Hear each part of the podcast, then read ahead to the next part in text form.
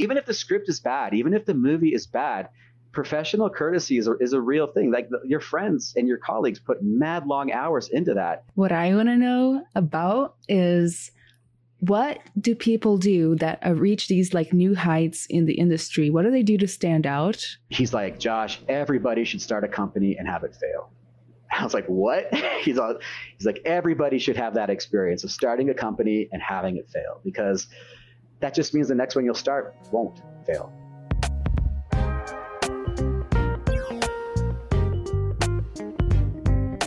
Welcome, everybody, to the first episode of the Industry Standards Podcast. Uh, I'm your host, Anna Carolina Pereira, and this is your other host. Hi, I'm Joshua Singh, your other co host. we have teamed up to bring you the latest news, trends, and interviews in the creative industry. Thank you so much to today's sponsor, the Ringling College of Art and Design's virtual reality program. You'll be hearing from them somewhere in this podcast. Hey, we should introduce ourselves. We should. Yeah. you go first. Okay, so my name's Ana Carolina Pereira, or Ana Carolina if you're from Brazil, like I am. I am a 3D technical artist working in games and VR, also kind of a de- just developer in general. I think I could make an entire game on my own if anybody else made the animations. I do not like animations um, at all sorry animators that may be listening um, i'm also a 3d character artist on the side so what i'm known for the most on the internet um, is actually just a little side hobby for me, you know, and sometimes some freelance. But yeah, so I kind of have that double career life. I am a streamer. I've been streaming for almost five years now. I stream for um, ZBrush Live, the official like ZBrush Maxon. It used to be Pixologic, but now Maxon like channel uh, all the time. I taught people, like thousands of people all over the world, how to use ZBrush. I actually made the new Z Classroom videos. So if you search up how to use ZBrush and you go to Z Classroom, it's all me. Nice. It is so cool, by the way, to be able to say like the students and mentees and like people on the internet are like, how do I use ZBrush? And I'm like, you should check out the official resource. And it's me. and it's you. Awesome. Yeah. So I've I've um, you know, over time, try to make a name for myself when it comes to like ZBrush and character art education. I have my own business. I've had a business for almost two years now. And I, in it, I do workshops and mentorships actually for people trying to break into the industry because one of my main interests isn't just the artwork itself, it's the mindset and entrepreneur like entrepreneurial thinking that it takes nowadays to get in. You know you have to have discipline you have to have good habits you have to have the right network you have to have an online presence experience. You have to have like all these extreme amounts of things because it's so competitive you know so i help coach new folks that want to break in not into just into games but games animation you name it. I've had a, a, few i've had a tattoo artist do my mentorship before you know? So i help them get in and also tutoring and, and, and critiquing their work and things like that. Um, awesome. what else do i do? I'm pretty sure i do more. Oh yes. I forgot to mention my job so, I am a professor at the Ringling College of Art and Design in two majors in VR and oh, I'm a professor at the Ringling College of Art and Design in two majors, virtual reality development and game arts. So I teach a little bit about level design, game design, uh, optimization, tech arts, programming, 3D arts, you name it. So I teach a little bit of all of that and sometimes more. For example, I even teach pro, um, I even teach uh, agile developments for like software huh. development, you know, like yeah. management. um, so I teach a little bit of everything and I really like teaching.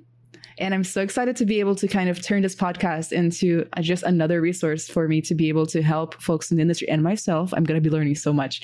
Help us, you know, learn new things from these amazing professionals. Yeah. Anna, you do so much stuff. Oh my gosh. Like, uh, I feel I feel like inadequate. you are cooler than me in every way, so don't worry about that. Dude, I I don't do anything. I just like yeah, like uh there was a time when I when I did all that stuff, when I used to do a ton of stuff, but uh so hi, my name's Joshua Singh and uh but you can call me Josh and uh right now I work at Marvel, um, Marvel Games and I'm an art director at Marvel Games. Uh basically, you know, we can talk about what that means because it, it means a lot. It's one of the most cool jobs I've ever had. Uh, but got my start in game development as well as a character artist. Um, you know, I've I've you know worked at Blizzard, worked at Riot, worked at a bunch of studios that no longer exist, uh, and I currently you know work on all Marvel games that are in that are either coming out uh, or have come out, uh, and just hang out in the country with my four kids and my wife. And we had a goat this summer. We don't have a goat anymore. Sorry, we had a sheep. What happens to the goats? Uh, uh, well, we auctioned it and they sold it. Uh, it was not a meat sheep though. It was a, a, a, petting zoo sheep. That was the only way we would do it. So because we knew we would get emotionally attached. So it's okay. She was a sweetheart. Her name was Annabelle, like the spooky doll. I didn't make the, the sheep, whatever. So, but uh, but I've been in the industry for about you know 18 years, and uh, and and and I've I've seen a lot of things happen, and I've also noticed some stuff within myself as I've grown in the industry that I, would love to talk about, and that's one of the reasons why I'm here is to you know share those experiences and relate with others who have had that those experiences, or maybe experiences that I haven't had yet that I can sort of wrap my head around because you know, this has gone from, you know, back in 2004, this like almost like dark art of how do you do 3D to tutorials everywhere. It's just exploding. Uh, you know, people, oh, there's so, there's so many game studios now, and there's so many people that want to be artists uh, or, or just be close to it. Uh, and there's so many people that, that think they want to be close to it until they discover like what's really going on, but still want to be creative. So they go do something else. And I'm interested in that as well. Oh, I'm kind of so, like that a little bit. Yeah, yeah. You do a lot. Of, I do a lot of stuff as well that's not creative uh, as well. You know, because my my hands hurt. I've developed the, the, the carpal tunnel. You know, not that bad, but uh, but you know, there. I feel like there's a like people like us who who are in, you know creative and being creative their whole life. We have we have that energy, and you have to get it out somehow. And so you know there there's more to life than than art on your computer. There's art outside the world too. Um, and I really want to know what others do. And I think it's part of being a well balanced human uh, to have those other outside interests. Oh my gosh, I'm so excited. So we have plenty of guests lined up from, again, like Josh said, all the industries already. So films, animation, we got games, we got VR, we have even cosplay, we have VFX and motion design, comics, and I think I um, even have one person that does tattoos that likes to use 3D as reference. Oh, sick. Yeah. So it's cool. all sorts of industries. Yeah. And, like and yeah, even even people that used to be in games and now do something else. Like that's interesting to me as well. It's like, why did you leave games? You know, um, and you know maybe we'll even get some non-artist types. Like I'd love to get like a producer on, you know, or you know, like and, and learn about help people understand the business of making games or the business of creativity um, because that factors into a lot of our stress. Like if we don't understand like the the time and manpower equation in our nine to five, we can get frustrated. So I'd love to get a producer on here to help help sort of talk about that because that's something that once I understood to have once I learned to have empathy for my producers, like I found that uh, you know I understood the the big picture a lot better. So. Yeah. And we will have all that and more. Everything. We're, we're going to ask them all your questions. By the way, if you have any specific questions for for us to ask at any point, let us know mm. in many social medias. yeah. I'm sure we'll find out. Yeah. So, your social media is like way bigger than mine. Like mine's like I think it's just a few salty game devs. It's like the same like four dudes that I know that always comment on my like, Twitter threads or whatever. And we've been close friends, you know. And every once in a while, I think my uh, my most popular tweet was like right when when uh, when Twitter got bought by Elon Musk. It was like November, like last year, and everything was going crazy. Like Twitter's gonna like freak out, and Twitter's gonna die. And then there was that like crazy like uh, drama happening about like what is good topology and you know someone was doing a tutorial about like well this is bad topology. And then other person was like oh this is good topology. And like there was like this whole thing. I am inviting and, one of those people on the podcast. It's already decided. I know. And then i think i have to look. It's got like in the thousands. Like i i've never I never had a good tweet. Like my, my, my highest tweet before that was maybe like 300, you know. But then I wrote I wrote something stupid. I just I, I didn't want to take sides, right? Because it's like, dude, I never never take sides. I always play both sides, especially on Twitter. But it's like I wrote something like, uh, "Hey guys, like."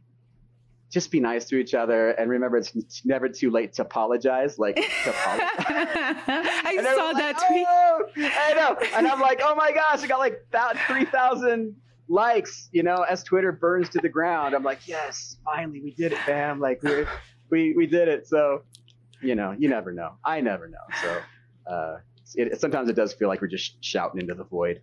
Um, but, you know, that's another thing to talk about. It's like social media presence, you know. Uh, I know a lot of artists that have a very strong social media presence, but at the same time, uh, you know, and they're very successful. Um, and I know artists who are struggling that have a very strong social media presence at the same time. Oh yeah. A- and I know artists that don't have a social media presence at all, and they're thriving. You know what I mean? Like these little, these secret, secret, you know, artists that you never hear of. So like that's another phenomenon as well. Um, you know, and, and and I've and I've talked. You know, it used to be, you know, maybe ten years ago.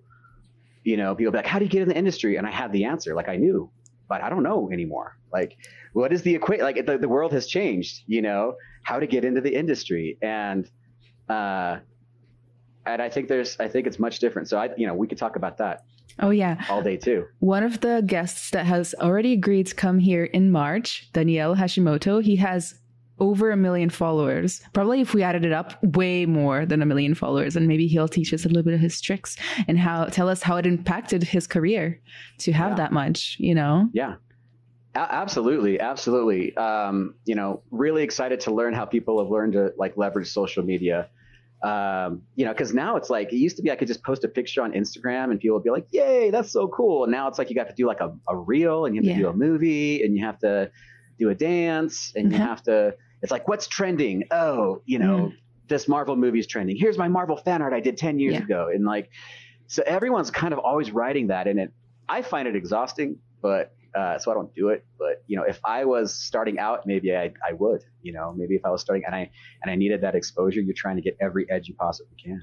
Oh, absolutely. I mean, I'm riding those waves right now. Yeah. Um, you know, I have help now because if I was by myself, I couldn't do it. Um, I, I remember those days where I used to post a picture, a screenshot from ZBrush three times a week, and I was growing, you know, reliably on Instagram and getting a following. But now you got to like jump through all these hoops. I got to post one reel every day, and it takes like hours to make that many reels, you know. Mhm. Um, and I would not do it if I wasn't getting anything out of it. So, yeah, yeah, yeah. in order to celebrate our first episode, we thought that you guys might want to get to know us a little bit better. And w- we have Josh as our co host, and he has had a enormous tremendous career 18 years in games did you guys know that as of 2018 i have not looked up the new stats on this the average time somebody spends in the games industry is five years and it's less for women so uh, Josh has stayed four times past that. and he has worked at a, a lot of AAA companies that you may have heard of, like you mentioned earlier. So I feel like if anybody can give us a little insight on what that's like, it's Josh. So, uh, first question What made you want to get into games and 3D? You know, um, so my dad. So my dad was a doctor, uh, and so I grew up kind of having access to technology, right? So I had, you know, a Sega Master System, uh, you know, with like Altered Beast and Shinobi, and this is like back in like 19. That's a Genesis, right? So like I had the Master System, like this was like in 1986 maybe Ah, i don't even know so i've been playing video games since i was little like just really little um, and i loved them. I loved them. And you know and i think like so many so many people that was an escape for me as a little kid you know? Uh, you know especially when you're little and, and maybe you get bullied or maybe you need an escape uh, like that was definitely an escape for me. Not only that but i was always really good at, at art you know? Um, i was the kid in class who knew how to draw. Uh, I was just drawing Ninja Turtles on and like Wolverine on my notebook and stuff like that. And that combined, so those two things combined, uh, as I got older, uh, it kind of made sense, right? So around 2004, uh, I, I, broke into the industry, but I'll say maybe around 2003, it dawned on me that like actual humans make this stuff. I don't know why it never dawned on me playing it Same. as a kid. Yeah, I just like, oh, this is computer. You need to be a computer programmer to make this, right? Like this is, and which is probably true for those older games. It was mostly done by you know programmers, but um, I know I tell the story a lot. But I think it was I was playing on the PlayStation One Metal Gear Solid, um, and I was like, dude, this is like artistic. Like an artist did this. Like this is not, you know. Uh, uh, programmer art. And so I was just like, I wonder if I could do this. And I, I must have been around 20, 23, you know, maybe 24.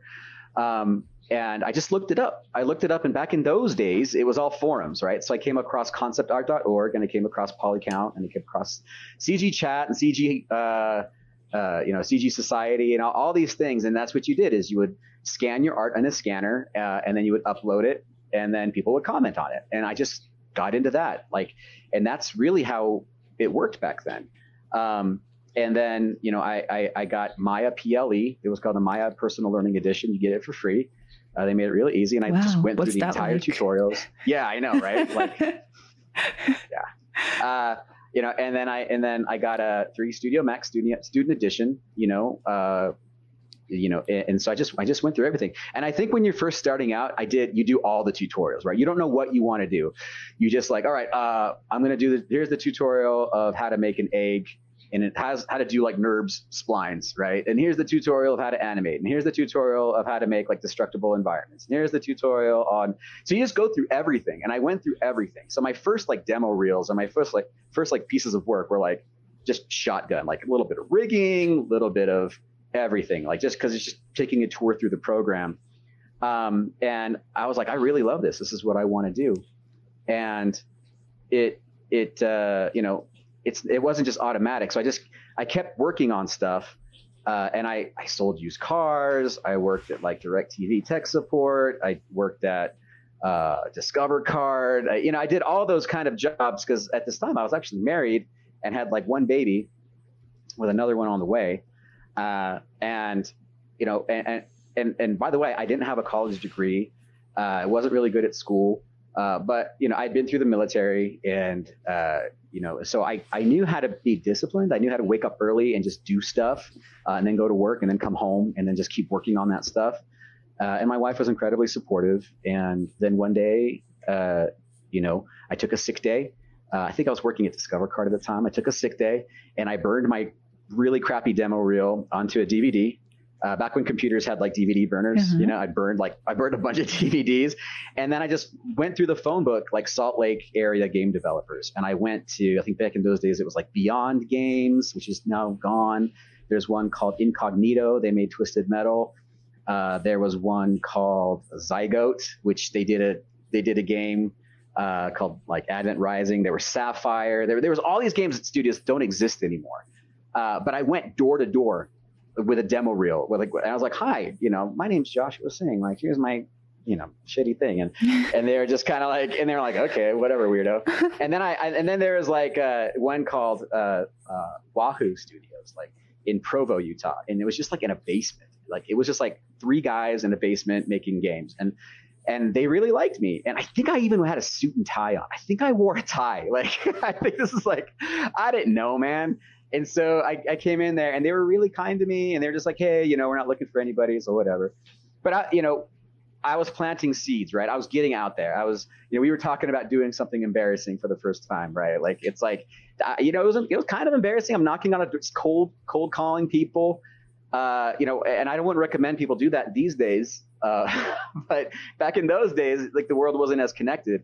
Um, and so, you know, and, and, and then, you know, I think maybe three months later, you know, uh, that little studio in Provo, they, they called me up and they said, Hey, we have a, a contract position. Uh, it's like 2000 bucks a month. There's no health insurance. Uh, uh, do you want the want the job? I was like, yes. And so I quit my job like that day, and then I started on Monday, and I still didn't even really know how to UV map. Like I still didn't really know like everything. You know, I kind of knew how to UV map, but like I literally was just like, oh man, I had to like say a prayer. I was just like, please, like God, like, what, if, help me learn how to UV map. And I just like bashed my head. I bashed my head against it, and I learned. Like within that first week, I was like, I think I got this. I find, I think it, it just clicked. It was like a miracle. I was like, oh, I did it.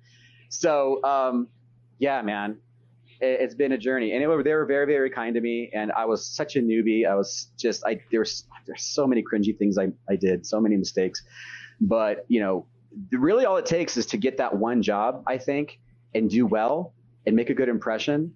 Um, you know, and then, you know, so if there is ever a layoff or something, because that's what happened, I got laid off because uh, it was a third party studio. We just made games for Xbox Live and, and stuff like that. And I think they had one PlayStation 1 contract and stuff. So, uh, you know, co- the contracts, you know, dry up, but they still liked me and they gave me a, like a shining recommendation and I was able, like, and, and back then, the, you know, the Salt Lake game scene was very small. So uh, they they hyped me up, and I was able to get another another job like almost immediately uh, after they had to let me go. Like they let me go on a Friday, and then I had another job lined up for that Monday. So, oh, wow. you know, and it's kind of been like that my whole career. If I'm being honest, it's it's sort of been like uh, word of mouth. Like it's just been, it, um, you know, I've I've been able to uh, at least in the beginning of my career, it very much was like you know, I had made a good impression. They're like, and when you're interviewing somebody, when you're being interviewed, it's like they're so I, I, remember one of my one of my friends told me you know we became friends but at the time we weren't really friends. We were just kind of like I, I, he was one, one of my art heroes but we later became very good friends. He was like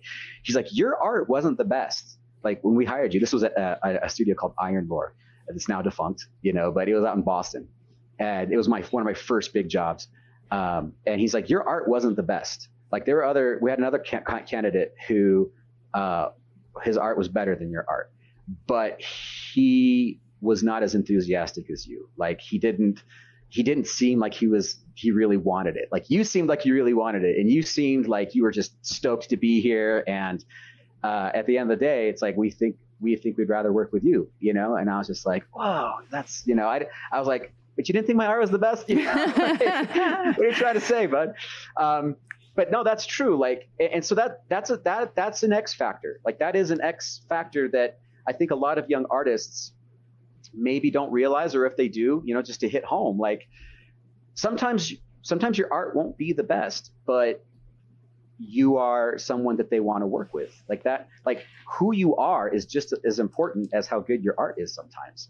Um, how you communicate, how you carry yourself, uh, how you handle awkward situations, um, you know, stuff like that. And I mean, I can't, I'm sure we'll, we're going to get some stories, I'm sure, of, of oh, awkward, yeah. Awkward shit that happens in the game industry. And uh, and I think there's a reason I've lasted this long, if I'm being honest. Like that's that's probably one of the reasons is, you know, being able to handle awkward awkward stuff and just keep going. Well, you're in the right place. right? so it's crazy that you say that because I'm, I'm writing a book.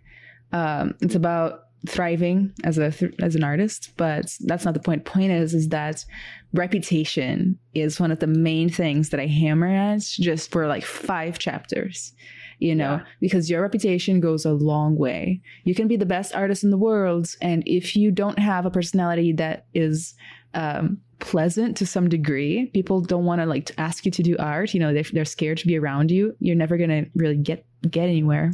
You know, yeah. uh, especially because nowadays everything is so connected. There's like a whisper network of people mm. across the globe that know that you're not good to work with. You know. Oh, Whisper network. That that's something that I've that's like the uh, I've heard. I just recently heard that term, right? Uh, but yeah, that is a, a, real thing. Like, I don't think people know, but I mean, I'm sure people know. But I'm just gonna re- reiterate it. Like, when you apply for a job, I don't know. if I edit this out if it's not. but like, but like when someone applies for a job and they make it to the final pool, I mean, you can bet your ass you're gonna like they're gonna look at your socials. They're gonna look at what you say on Twitter. They're gonna look at what you post on Instagram. They're gonna look at you know they're gonna look at all that because they want to get an idea of who you are. Um, and if you are unpleasant in social media, or and I am not saying your opinion. You can have an opinion. Uh, you know, you can you can be outspoken on on things that you believe in. I'm not saying you know don't do that, but I'm saying um, and I'm not saying don't shit post. I mean, you know, it's fun. You know, I think, and I think if they get it, they get it. But you know, be careful. You know, like there's there there there are things they're gonna look at to see what your voice is. And one thing that I think from day one, I think of Facebook. Like when I, when I first got on Facebook back in 2006, you know, I was like, this could be really dangerous. Like I'm never going to say anything that I would never say that I would say in real life, right? Like I would never say or or or or interact in a way that I wouldn't interact in real life. So, you know, I could honestly say that like my my online voice is is like how I really am. So I think that that helped as well. But you're absolutely right, Anna. Like uh, reputation is a big big deal, and it and when, if your reputation takes a ding, it it's a you know it, I it, it's it's rough. It's rough. It, it takes a long time to get back. Uh, if you have a strong network, you know, uh, that that helps. But but man, social media is a, is a minefield. You know, mm-hmm. um, just be authentic. Just be uh, be be your real self because I think that's the assumption is that you're being your real self. Yeah. So if if you if you do anything cruel or if you do anything mean or if you are a bully or anything like that on social media, it's safe to assume that you, you're kind of like that in real life, and oh, yeah. that can follow you into job applications and, and interviews and all that stuff. So, so I'm a highly online person. I would say, you know, um, I've never described myself as an influencer because I don't relate to that, but I am, you know? Mm-hmm. And artists will come on my page and leave nasty comments mm-hmm. and things like that. And they'll have their real name on there.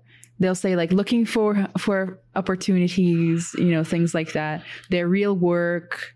And I'm like, really, dude? Like Really? You're gonna really? do this? Like, this industry yeah, like, is so small. yeah. you know. Yeah. yeah. And then and then it's it's happened. It's happened where someone has has been shitty and then all of a sudden their name is in the hiring pool and it's like, nope, instant pass, like instant pass. And another thing, like I see a lot. I, I, I've seen it curb a little bit as as my network has gotten older. It's it's it's stopped a little bit, but I still see it from time to time. Um, you know, people shitting on movies that their colleagues have worked on. And I'm like, bro, stop, stop. Like literally, like your friends worked on that. Like you have people in your net, like it's like, oh, this Gods of Egypt movie sucked, or Ninja Turtle design, they hate it, or this RoboCop, or eh, like whatever, this new Marvel movie, I hate it. And it's like, dude, like you need to chill out, bro. Like this is like you're in the same room with those artists, you know. Uh, and I was just like, dude, like, don't do that. Even if the script is bad, even if the movie is bad, professional courtesy is a, is a real thing. Like the, your friends and your colleagues put mad long hours into that. And, you know, and, and the same goes for games. You know, it's like, oh, I hate this game or this game's so cringe or blah, blah, blah. It's like, dude, you had, there are people that you're like maybe one step removed from that have been working on this for five years. Like, what's the whole hullab- hullabaloo? I'm going to say old people, old people words. I'm not that old. Uh, you know, the, there was like this, all the scuttlebutt and hubbub about that uh, Forspoken game, right? They're like, oh, oh yeah, Bio is so cringy. Blah. It's like, it's like, bro, just chill out. Like, you know, your your friends and your colleagues put mad hours into that. And that looks like a it, to me it looked like a labor of love. And then i saw a lot of people saying like dude it's actually a legit. Yeah i haven't played it yet but but you know just even if you are critical of something it's like just be courteous. Like there just be kind you know? Like if you're kind on social media it's it's it's you can't lose. Like why like why why even why even be tempted to be cruel yeah. you know on social media? So i would do constructive feedback only yeah, constructive feedback if, if that's where, it, you know, and we could, that's another whole topic. It's like how to give feedback, how to give constructive feedback. Uh, and we could talk about all we we could, first we would start out with all the shitty feedback that we've ever gotten and how the because that's funny. I have a 20 minute story. yeah, right. Uh, and all the ways you've been told that you suck, and all the ways that you've been told that your art sucks, and therefore, and and all the ways that artists interpret that to mean that they suck, uh, because there's a little bit of pe- there's a little bit of us in in all of our art. You know, when someone comes by and says, "I don't like it," or "She looks ugly," or that that that that hero character doesn't look handsome, you're kind of like, yeah, hmm, you know. But you know how to how to develop. They they say it's a thick skin, but I don't know if it's maybe it's better just like I don't know. I think there's a better term than thick skin. I think it's just being secure, like, I, like be, you know. I don't. I always just describe it as like being able to separate your ego from your work. Yeah, yeah. I don't have a good I, I, that. yeah, because I, I feel like once I was able to do that, separate myself from my work, um, I also was just kind of a more secure person in general. Like, so like my art wasn't my identity. Like I knew, you know, that my art wasn't uh, all there was to me, and this this was just a job, uh, you know. And uh, oh, what we were talking about the other day, like you know, you know, when I said this is just a job, it's like, oh, passion, right? Like, blah, you know, that you like freaked out. You're like, no, passion, that word. and I'm the same way. And like when that word is used inappropriately and for the wrong reasons, it makes me mad. Um, but you know, yeah. So, um, so, so yeah, just the whole social media thing, and then being secure in yourself and uh, learning how to take feedback and give feedback constructively uh, if it's needed. But it's like, dude, how am I going to give constructive? I mean, you're you're different, right? Like people might be like, you know, Anna, look at my sculpt. Like followed your tutorial. What do you think? And then it's like you're that's like solicited. They're like they're like summoning you, you know. Mm-hmm. Uh, and I, and I think that like sometimes a lot of people give that unsolicited feedback, and it's just like whatever, you know. Um, but I don't know. So maybe some people are like, oh no, man, like I appreciate it. Like thanks, random person, for telling me that, you know, the, the pores are too big or whatever. like I'll, I'll really work on that, but I, I just feel like that's exhausting. No, and I feel like, nice. and I feel it feels kind of like a like energy vampire kind of thing, right? It feels like someone's getting getting their shits and giggles, like critiquing.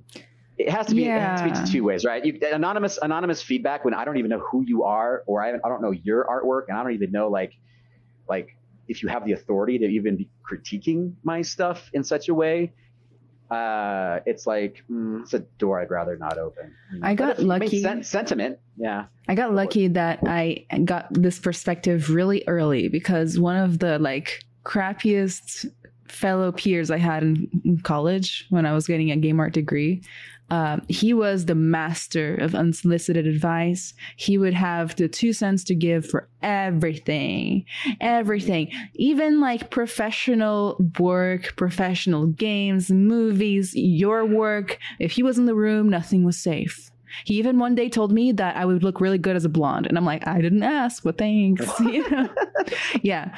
And he was the worst kid in class. Awesome.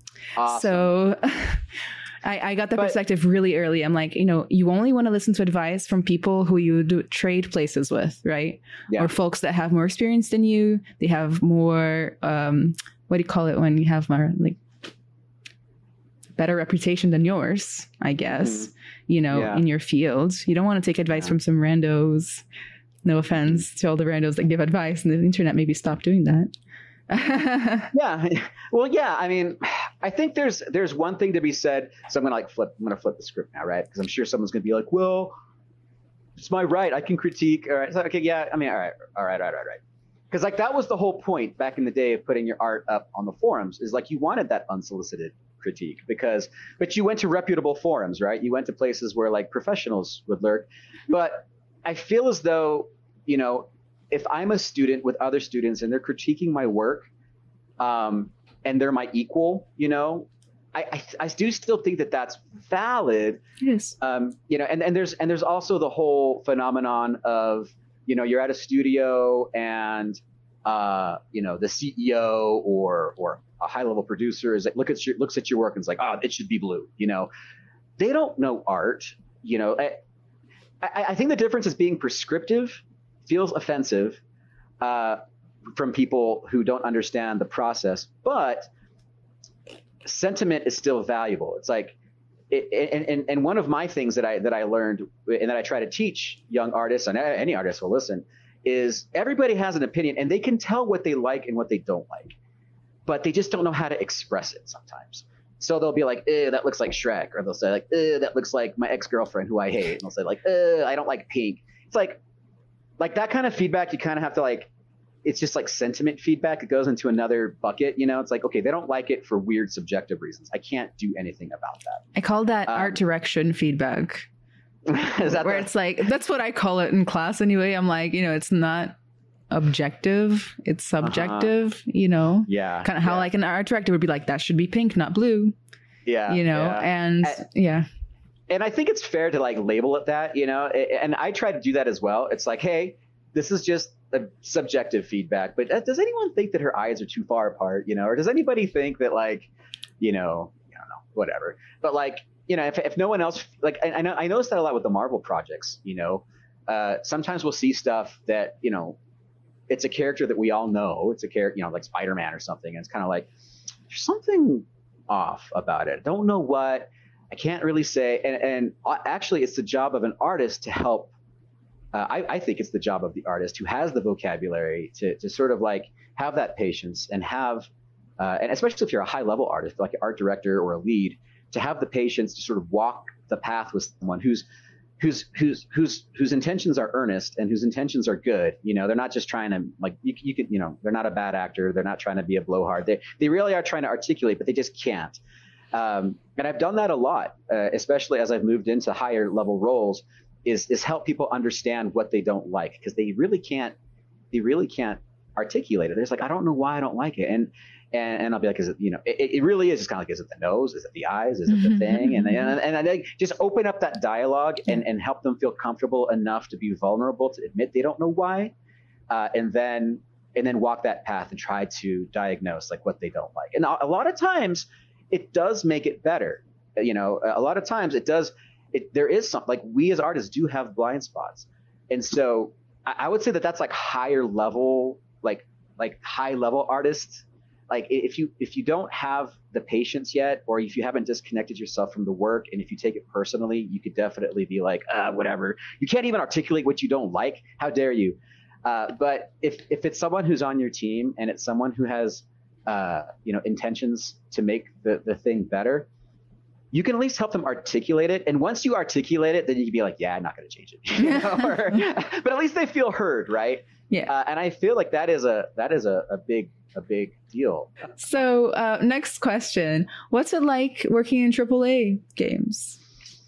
Oh man, uh, so I've been fortunate enough to work, you know, in AAA and indie, uh, and like mid. I guess there's a thing called like double A. You know, I guess triple A means like you know what triple A means. It, it means like uh, uh, like the best in programming, the best in art, and the best in like narrative or something like that. It's supposed to be like the best across the three uh, sort of tenets of a good game. So so triple A, you know. But I I've heard people talk to, like mid level studios like double A, you know, like we're smaller, so we can't do triple A. We can't do like you know hire actors and you know make these giant things, but we can make a really fun, awesome experience that isn't like you know a Hollywood production anyway, just a fun fact. I don't know, but uh, but I've been fortunate enough to work at all that stuff, and triple A. So I would say I worked in that like double A. It sounds like batteries. I'm not. Even, I don't want to talk about it, but like you know mid level studios, right? So um, that's you know I got my start in those really small basement kind of studios, and then moved up to a little studio in Boston called Iron Lore, which was kind of like that mid level. They were a t- they were a third party publisher, uh, I think. You know. Um, a lot of a lot of them were ex ensemble. They made uh, Rise of Empires and stuff like that from Texas, um, and uh, and and they made a game called Titan Quest. There's a poster. I still have it after all these years. The whole team. It's a game that like no one knows about, but it means a lot to me because it was a really big experience for me to to to make a game that was actually be published uh, through a big publisher like that. And and I made a tons of friends on that that I saw I, I'm friends with to this day. Um, because it was a small studio, you know, I'd say maybe it was like maybe 50, 70 people, you know, uh, and you could know it. You knew everybody. You, you could know everyone, and we all we, we crunched. You know, we could talk. We're going to talk about crunch culture, and all that stuff. But but I I had fun. I had fun there, um, and uh, excuse me. It it um, it was very different, uh, you know. And then after that, went to Vigil Games, which is kind of the same vibe. Vigil was like Joe Mad, Joe Madureira. He was a comic book artist, uh, and then he's game developer. We worked on like Darksiders and Warhammer, and that was in Texas, another THQ studio. Um, again, sort of that middle. I think this was like maybe like 100 people, maybe 120 people. I didn't know everybody at Vigil, but I felt like I could have. I was just kind of an introvert, so I didn't. I knew everybody on my team, but I didn't know like all the programmers. I didn't know because they had it was a, it was a bit large enough studio to have two games going, whereas Iron Lore was only like one game going, and maybe like two guys on R and D for like another thing. Like like Vigil was large enough for two studios. And that's when I first kind of got my first taste of like not knowing everybody and people having like cliques and people having, you know, uh, people that they talked to or people that they didn't like, and and I was like, ooh, like people being catty towards one another. Um, but I didn't really experience too much of it. I just kind of observed it and just like heard other people talking about stuff like that. Uh, by the way, I'm playing with it like a tripod thing. If you it's like my You're fidget. good. This is my fidget Yes. thing that I'm fidgeting with. Um, and so uh, then I went to Blizzard in Irvine, and Blizzard in Irvine was like, whoa, triple A. This is a museum. They have a cafeteria. They have a gym. They have, you know, if I ride my bike to work, they'll give me money. Um, there's just they'll give me a whole wardrobe of like Blizzard stuff, and I get a free, you know, just like the whole like rock star thing, right? And that's when I was just like, whoa, like I feel like a stranger here. I I, I wasn't ready. I, I really wasn't ready, and I and and um, it was it was kind of lonely, if I'm being honest. It, it was it was kind of lonely because there was so much pressure, and it, there was a few people on that team for uh, who I'm friends with. We were friends before I worked there. We were like friends from, we were like internet friends, uh, like in, like on Polycount and, you know, sharing memes and stuff like that. And so when we, when I, when we met in real life, we, we became even better friends. So we were already tight. So I was grateful to already have that friend group who were only, who were like the character artists. We were just the character artist crew. But there was a character artist crew, and then there's like a game, de- there's like an engineering crew, and then there's like a game designer crew, and then there's a, and then we never intermingled. Like it was just like you go to lunch with your clique and that's it and i i, I didn't really like it. And then uh, you know so i didn't really thrive i'll be honest. I, I, maybe i could have you know maybe i could knowing what i know now maybe i could have but being the sort of like i was kind of arrogant uh, and also kind of introverted um, and i didn't take feedback well if i'm being frank uh, and i didn't understand the business. I didn't understand the business as well as i do now. And so uh, I, and I also was a very opinionated, and my opinions were frankly wrong. Uh, and my friend, and so I wasn't. So I was shouting out these wrong opinions or these like very. Some of my opinions were actually right, but it was hard for people to hear because I didn't know that I was actually hurting people's feelings, or I was like maybe lowering morale by being so such a blowhard about things that were wrong because they were wrong, and everybody knew they were wrong. And they, but Josh, you don't need to put a target on your face, you know. So that's kind of what I did. And so, um, but I was just like, man, I, I just feels it just feels kind of lonely. Uh, and the swag and the free stuff and the free World of Warcraft and all that stuff didn't make up for the lack of like real friends, like real camaraderie that I had had at those other studios, you know. Um, and uh, again, like I said, I did had friends, but you know, they didn't. They I felt like they kind of. I, I was at a different stage in my life than they were. Like I had kids, I had uh, you know, all these things, and they were all very young, and they were still like partying, you know. So I had friends at work. We were very, very tight. Had lunch together, uh, but you know, outside of work, there really wasn't a lot we had in common because I was just so much like in a different phase. We actually were technically the same age. I just like had kids younger. So uh, then at Riot, Riot was back to being a small studio. Like I, when I joined Riot, it was maybe 200 people, so it felt a lot more like like Vigil did back in the day, right? Uh, where not everybody knew everybody, but I actually was growing in confidence. And so I made it a point throughout my years at Riot to get to know as many people as possible and work with as many teams as possible. And I felt like I, I that was a good thing because I, I learned I learned a lot about the games the, uh, the game industry, like the business of it, like and I made friends with my producers and they let kind of let me a, have a peek behind the curtain to see, you know, how the numbers work and and you know what KPI meant and KPIs and you know a little bit of that Scrum, you know, Agile stuff, you know, and how to keep things organized and it may, helped me see the, the the the giant equation of of time and money and and and manpower and like the demands and uh, and I did my best to help. If I'm being frank, like I'm, I did my best to help the producers in a creative way to add value to the product uh, wherever I could because they didn't really know. Like a lot of these young producers, they were like MBA graduates.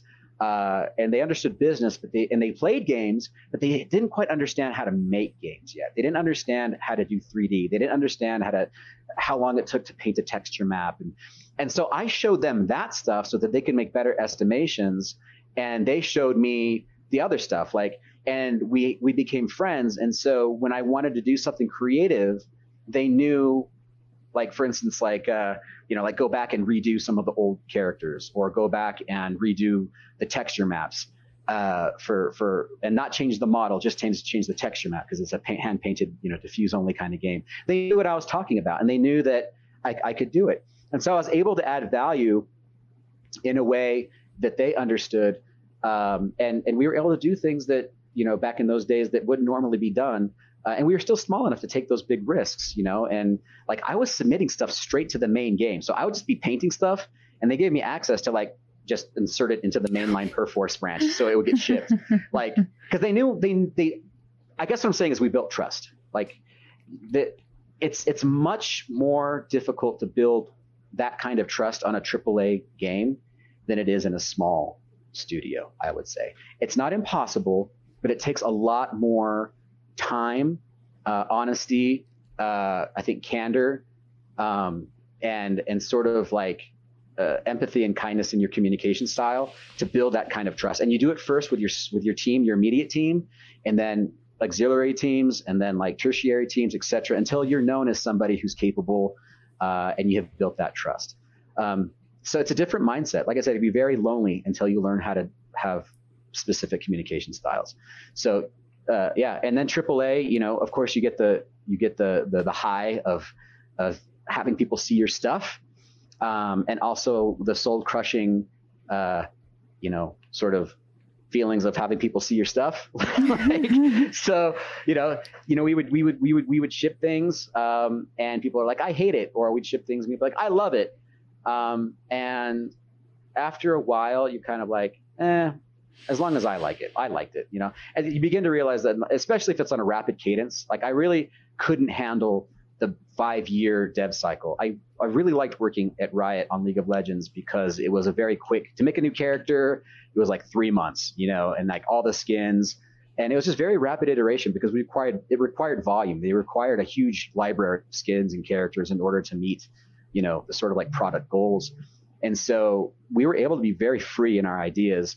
Um, and and it was like, hey, like I, I I remember when I went to Riot, like I finally shipped my first skin. It was like I can't even remember. It was like it was it was some skin. I can't remember, but but it was like, hey guys, remember I, I do make games. Mom, I, I look. I mean, here's a video game mm-hmm. thing that I made because I hadn't, you know, from from from 38 studios to actually from Vigil Games to 38 studios to which I was there for that. We could educate the young the young developers on that whole fun thing. It was really fun.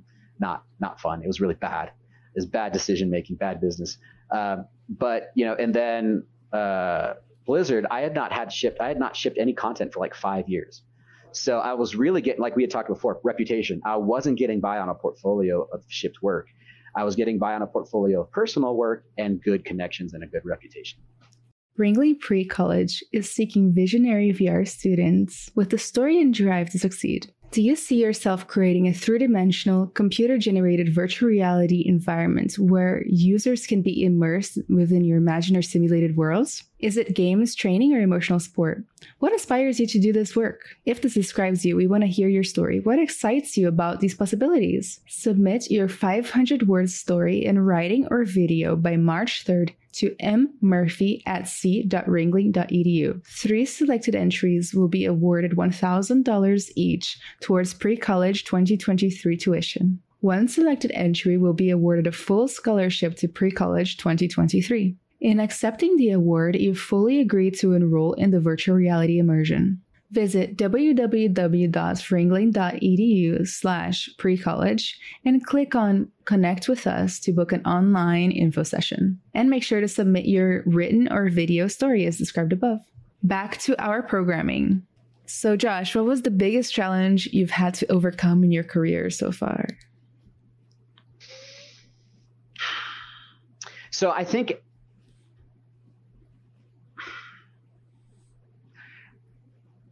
every, I think every video game artist or every creative, let's say every creative has a moment where they go, do I want to do this anymore?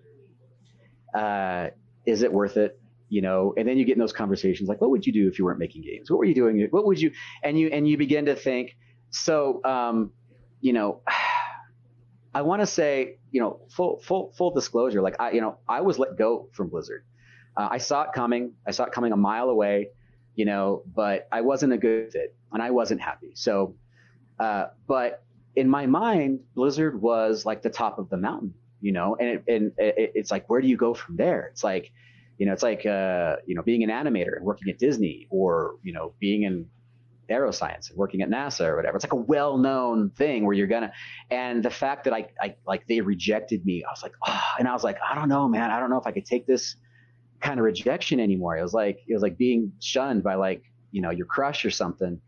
Um, but but you know, but then being honest with myself, like I wasn't happy there. Like I was giving up too much of who I was to try and fit in, and it, it just I'm not built that way. Like I couldn't I couldn't do it.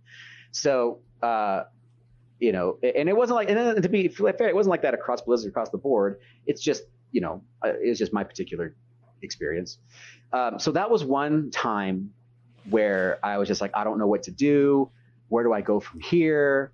Uh, you know, and so I did contract for a little bit to keep the, the lights on, and then, uh, uh, you know, Riot fell into my lap because of I have some good friends that that worked at Blizzard with me and liked me, and then went to Riot and said, "Hey, you should come to Riot." Like that's you know kind of the thing. Um, so that's the first time I thought about getting out of the game industry.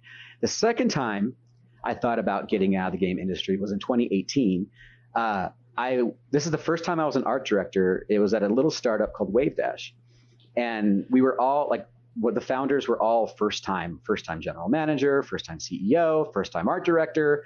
We were all first timers, uh, and they did a good job, you know, raising money uh, and getting things started, but they couldn't stick the landing. Money ran out. It's a this is this whole there's a I could write a book on this, but like, you know, a lot of a lot of insecurities uh, came to the forefront, and the bad decisions were made, uh, and I had I I ended up being the CEO of the company because uh, you know the the other two you know weren't there anymore. Uh, and so I had to liquidate the company. I had to lay everybody off. I had to do their W twos. I had to settle the debt with with the contractors. Um, and I got to see what that looks like from the other side. Like I had been laid off, but I had never shut down a company. I had never I had never closed the doors before. And that was a sobering experience, especially if you are a normal human being with feelings and you're not a sociopath, you know. Uh, like, so I, I felt very guilty and I felt very, I felt a lot of shame and I felt a lot of embarrassment. Uh, you know, liquidating computers, liquidating soft, you know, uh, hardware to settle a debt, and then negotiating like, hey, we owe you this much. Would you take twenty percent because that's all we got? And then, you know, and the best I could do was just leave glowing reviews, uh, glowing recommendations for everybody that that had to leave. Um, you know, so just all this stuff. Like there was a board of directors, a board of investors that I had to like appease, and you know. Uh, so that was a very sobering moment because then I got to see the other side of game development, um, not just the artistic side and the fun, cool, like, hey, we're making, you know, we're making cool superheroes and, and monsters and all that. But I got to see what producers and CEOs and managers, what they're trying to protect the artists from. Like I got to experience that pain that they, that, that that those people on that side of the office get to experience when they fail. And so that was just like mind blowing. And I and I think about it to this day.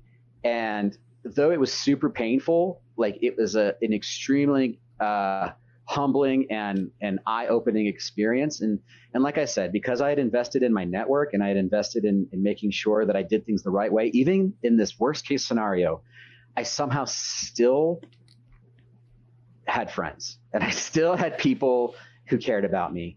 Uh, and, you know, uh, and, and, people, dude, artists, I think just creative people in general have a lot of empathy. When they see someone suffering, they, their heart goes out to them, you know?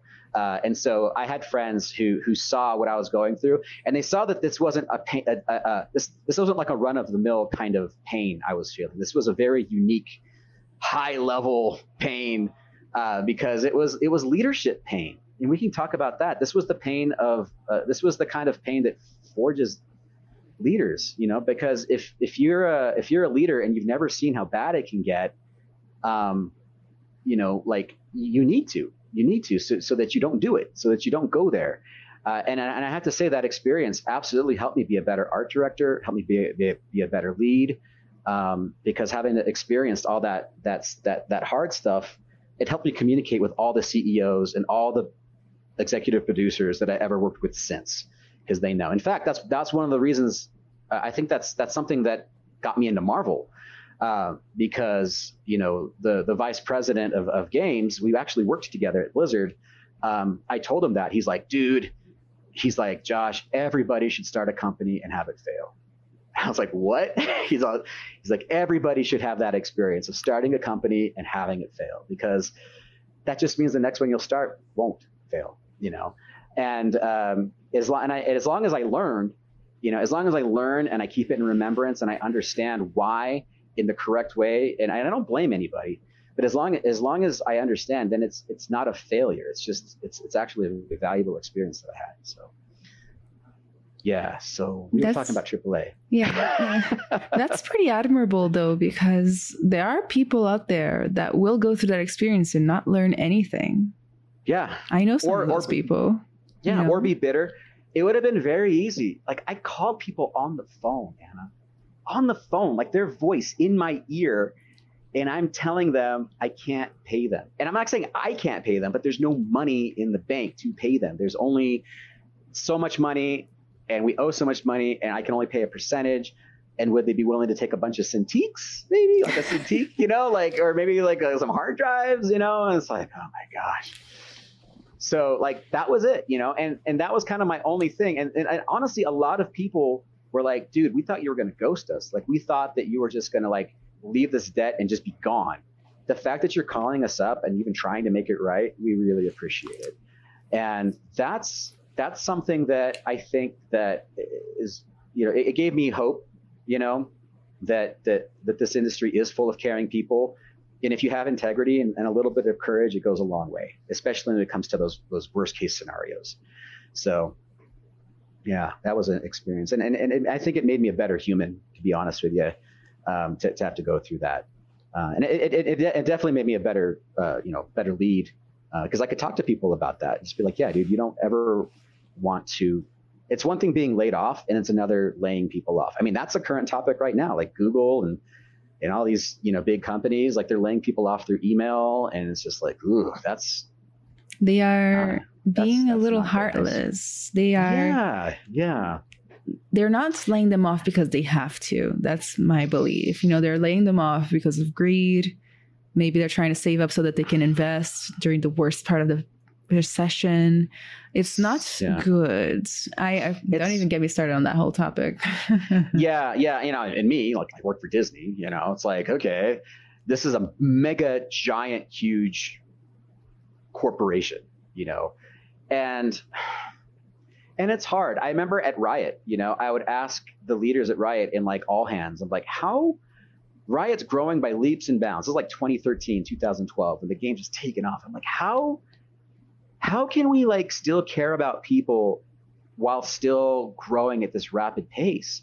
How can we still care about people um, and let them know that they're cared for without resorting to like platitudes and bureaucracy and managerial sort of robotness? And they didn't have an answer. You know, they were being honest. Like they didn't have an answer, and I don't, I don't, I don't blame them. And and if someone were to ask me that, it's like, dude, how would you you know, at, at, Disney or, or, or EA or any of these huge giant companies, Take Two, how would you make people feel uh, valued?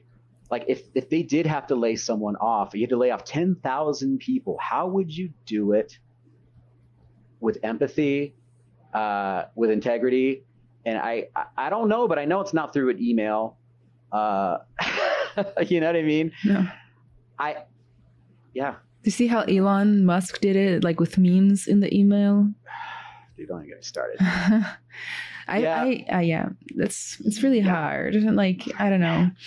Um, yeah. Let's move to a new, much nicer topic. yeah. So, have you had a lot of experience hiring people in the past? I do. Yeah, I have experience. Okay. So, when you hire new artists, what do you look for? Okay, man. Okay, so uh, hiring a new artist. So uh, this is how it works. This is this is how it works now. I'm an art director and I'm just jamming. I'm doing my job. I'm like, you know, and then we have a meeting. We're like, we need some artists. We need some talent. Who do you know? I get asked, who do you know anybody who's looking? And I'm like, geez, I don't know. Well, what are you looking for? Oh, we're looking for this kind of experience level, blah, blah, blah. And so it's like, first off, I get asked who I know and to reach out to them.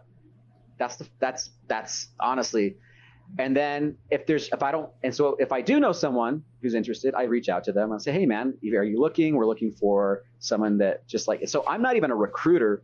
I'm an art director and they're asking me to plumb my network of people that I know and trust to potentially apply.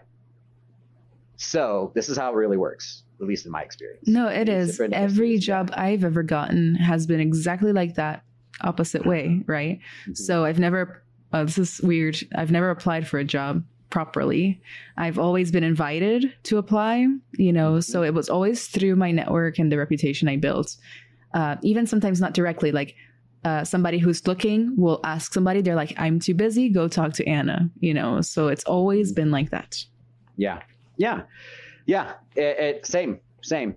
And then, uh, you know, let's say I ask and everybody's happy or there is nobody or I don't know anybody, then it's like, nah, nah, I don't really know anybody looking right now. Uh, and they're like, okay. So then the next step is like, just, you know, the, the recruiter is the recruiting, you know, team is doing their job and then they, they uh, if you have a good recruiting team you know i, I would who it, i would encourage every art director to go to lunch with their recruiting team so that they know what you're looking for like what good art looks like so they don't send you a bunch of just like like like portfolios that are unusable you know if, if you're looking for a character artist and then you get a bunch of like graphic design applicants it's like no like this is just wasting my time right I now. get those all the need. time on LinkedIn. They're like, "Oh, I hear you make games. Here's this uh, engineering position." yeah, yeah, exactly. Like educate the recruiters on what you're really looking for so that they can uh, they can help screen at the bare minimum, you know, like teach them terms like 3D artist, like ZBrush, Maya, 3ds Max, Unity, Unreal. You know, we're not looking for people that uh, are you know, graphic designers that are like really good at like know, Dreamweaver, like QuarkXPress. Are those even things people use anymore? I don't know. When I went to college, it was like QuarkXPress, Dreamweaver, Flash, like to make websites, like whatever. Flash is not uh, even supported anymore. You know yeah, yeah, I'm, I'm totally aging myself right now. Like obsolete programs, like like from the olden days, from the before times.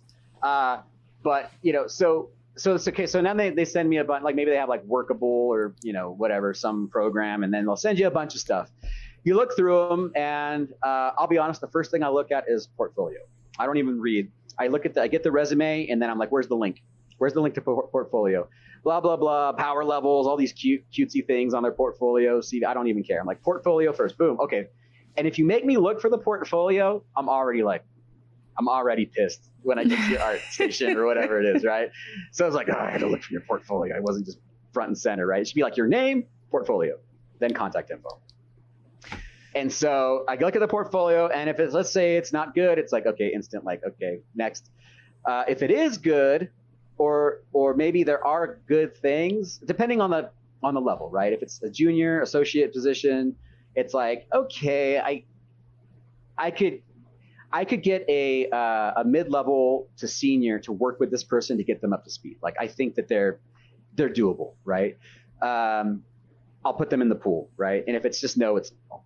Uh, and then you know, so so depending on the position, like it's mid, junior, or senior, or lead, that's kind of I'm looking at the level of artwork, you know, and I am looking at the telltale signs of like, you know, is it only ZBrush sculpts?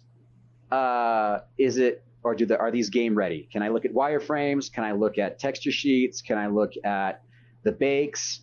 Uh, that's really important. Um, you know, and if because a lot of times I'll get sent portfolios of just amazing sculpts, and then this person does not know how to process the mesh at all. Um, which is something that is, you know, getting easier actually, you know, these days, but it still needs to be done.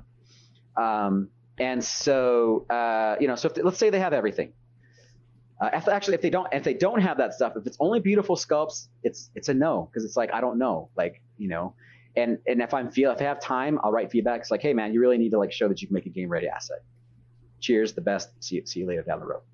Uh, but if let's say they do have everything, uh, it goes goes into the the next fit, the next bucket of like, okay, I think we could do a phone interview. Do a phone interview, uh, and that's when you get to. I like to just have a conversation. Like you know, there's always the interview questions, like you know, like uh, you know, like name a time there was conflict and you like resolved it, or tell, there name a time when there was something wrong and you fixed it, or name a time there's you helped somebody, you know, all he's just trying to get to know like what kind of person they are, right? These are all like sort of questions. I, I really just want them to tell me a story. Like tell me stories. Like tell me tell me about your life. Tell me who you are. Because if your art your your art has art, if you're getting a phone screen, your art has already been deemed in my opinion, like your your art has already been seen as something that would fit within the team.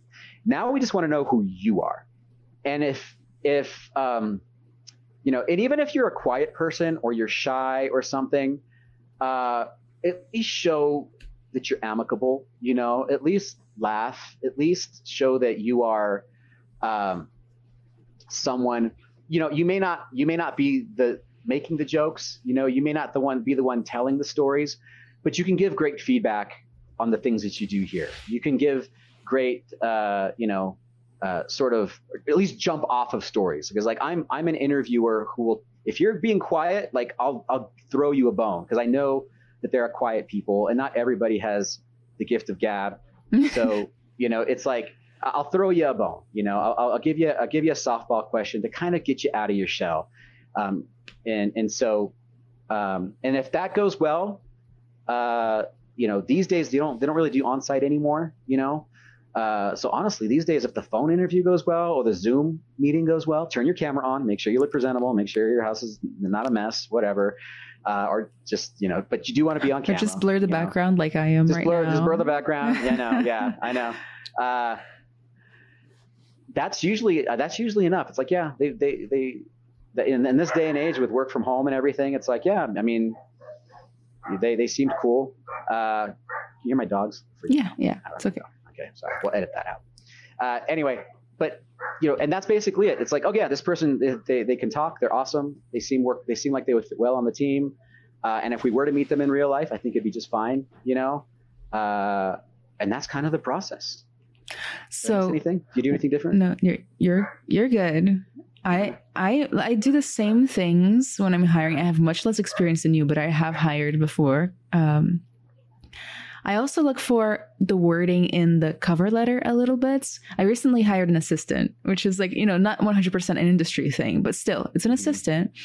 Um, and so many people sent in cover letters that were frankly a little bit off putting. And they were like, Anna, I want to be your assistant because you know what you're doing when it comes to 3D. You're known in the industry. I want to get in on that, basically. You know, like I think I can learn a lot from you. I think I can, um, you know, uh, use this as a way to break into the industry. I think I can do this and that. And I was like, why why are you trying to get a job with me by telling me what I can do for you? You know? Mm I, what what value do you bring? And I, I hammer this home with my mentees all the time because i'm always looking at their resumes and cover letters and things like that like that like you want to tell them what you you bring to the table you know in uh-huh. every way. Be it your personality your soft skills your art skills your listening skills like discipline doesn't matter you know like what you bring to the table focus on that. I've seen a lot of like you know younger professionals making this huge mistake just so recently, so a few months ago. It's fresh on my mind, you know. And yeah. it was so many, Josh. It was like 40 people. Yeah. That's really interesting. Uh, I've seen that too. You know, I've seen that too. I've seen uh, a sort of selfishness, right? Like you can just kind of feel it.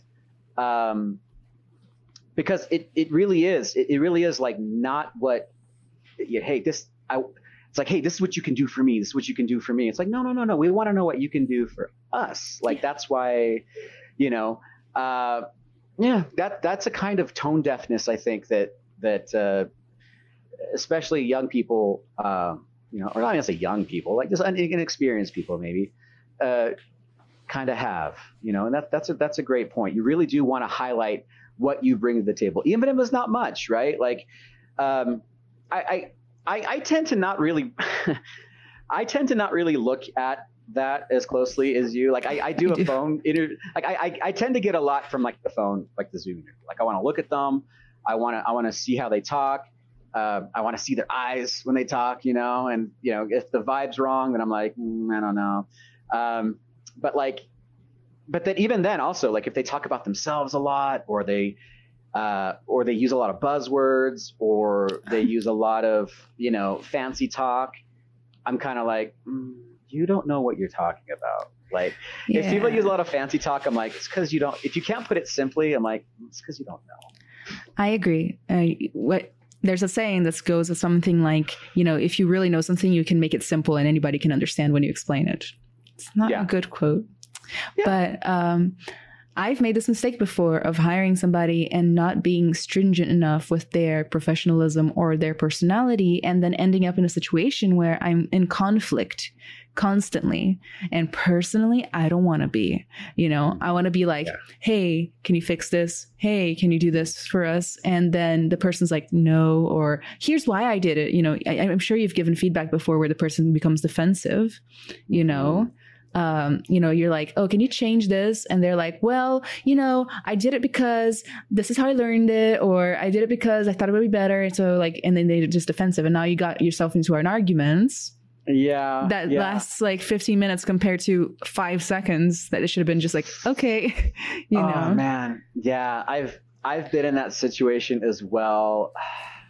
So I remember, uh, you know, man, it's, I want a lot of our friends in college to, to watch this podcast. So I don't want to name names and I don't oh, want to no, do any of that stuff. but, but, uh, you know, I've seen it done well and I've seen it done poorly. Uh, I've seen some, you know, I've seen leads be like, hey, uh, you know, you know what's going on what's going on with this character design? You know and then you know they the the younger artist is like well i wanted to do this and i wanted to do, do this. And then the lead goes well i really like it like this.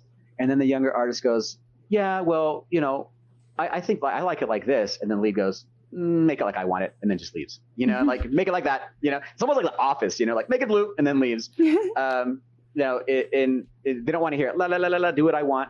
Uh, and then you know, I was just like, and then I just, and I'm in the room with the younger artists because I was one of the younger artists at the time, and they're just like pissed off. They're just like, oh, you know, this guy. Uh.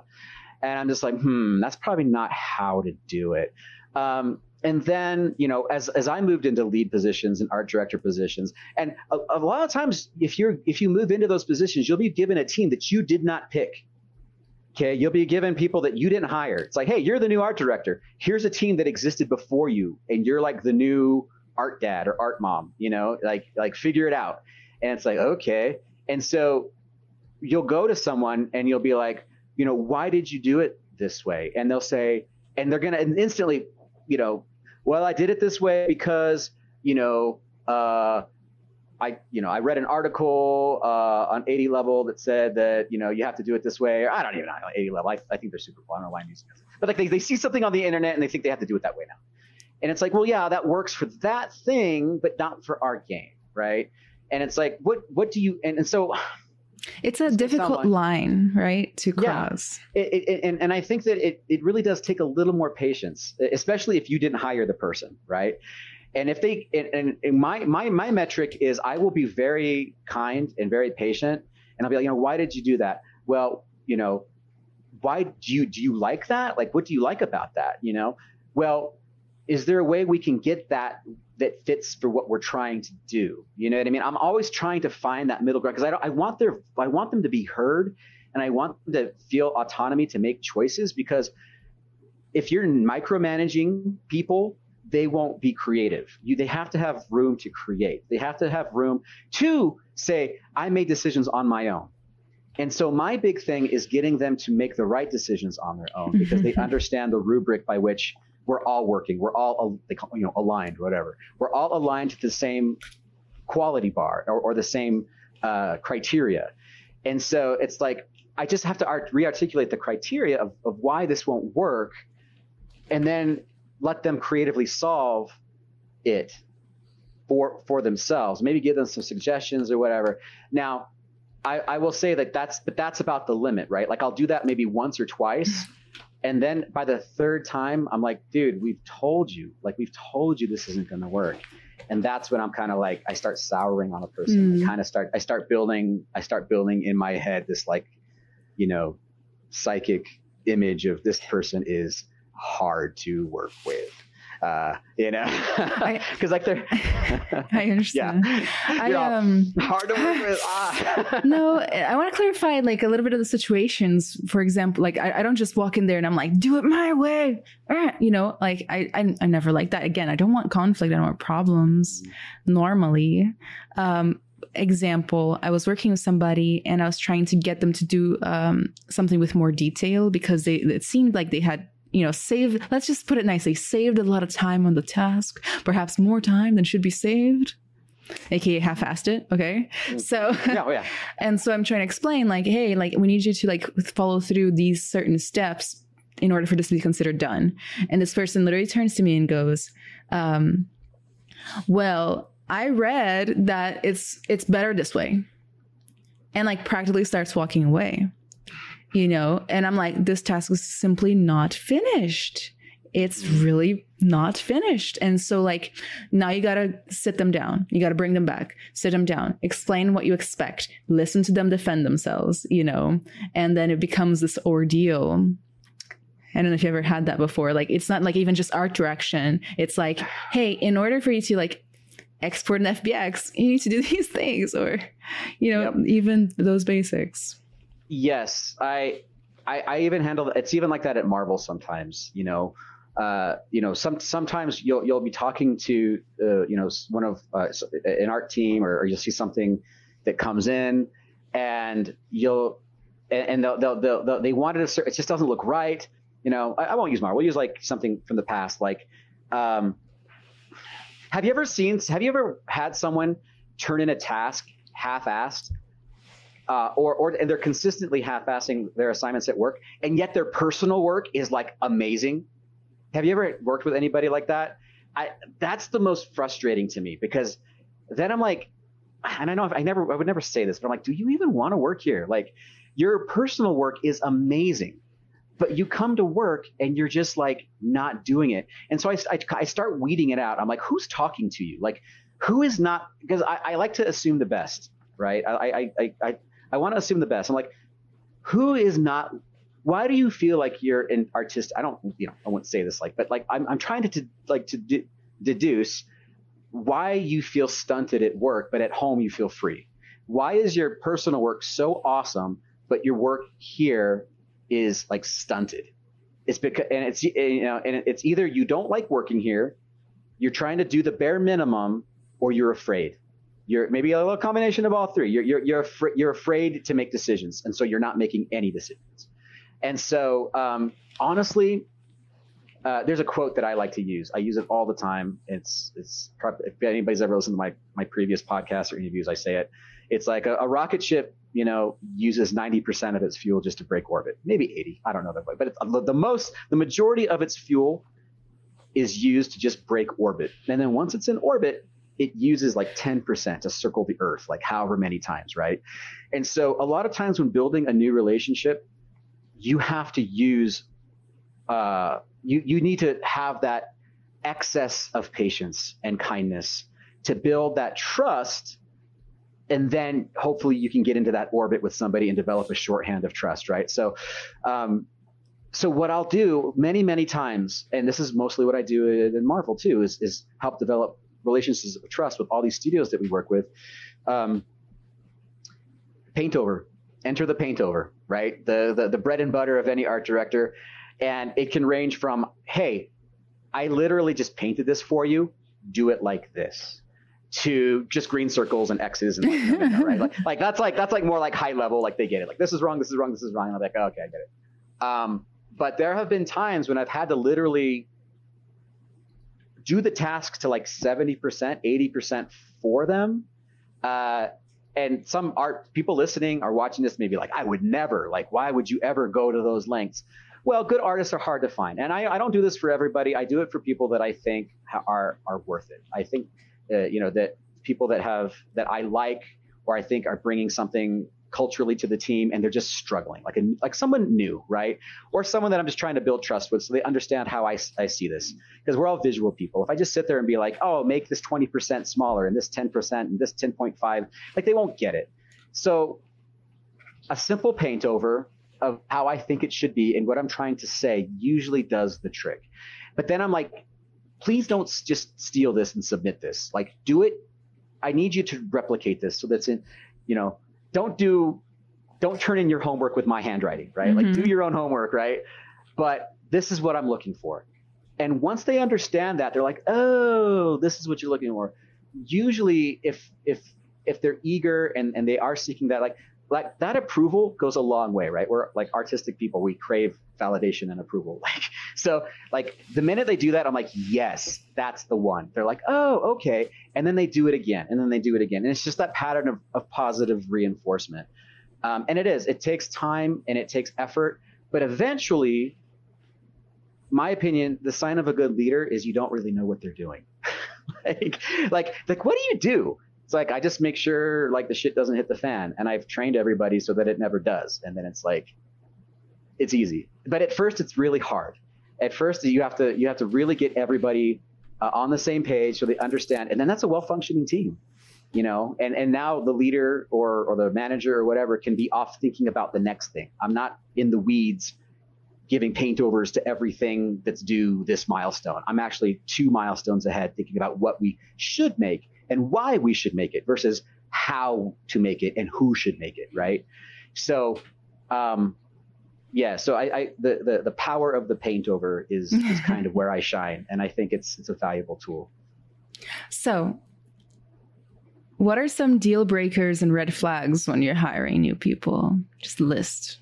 Uh, um, I so automatic red flags are any of like the isms, right? Racism, uh, sexism, um, you know, any, and you have to be, you have to have a discerning eye, you know, like you said, tone. And I, I just think like any tone of, of any tone of disrespect, any tone of arrogance, uh, any tone of dismissiveness or non-inclusivity, uh, you know, you would think that that wouldn't happen, but yes, people people do that stuff. Like especially in interviews, like they'll let it, they'll let it slip or something. Um, so yeah, so that's like immediate red flag, no, right? Um, I think that uh, you know those are the real those are the, the real real red flags um, because you just can't work in in in a creative industry uh, holding any kind of view like that. You know, you have to you have to have views that are inclusive, that are diverse, um, because you're going to be working with diverse people you know. Uh, so that's that's the first super red flag.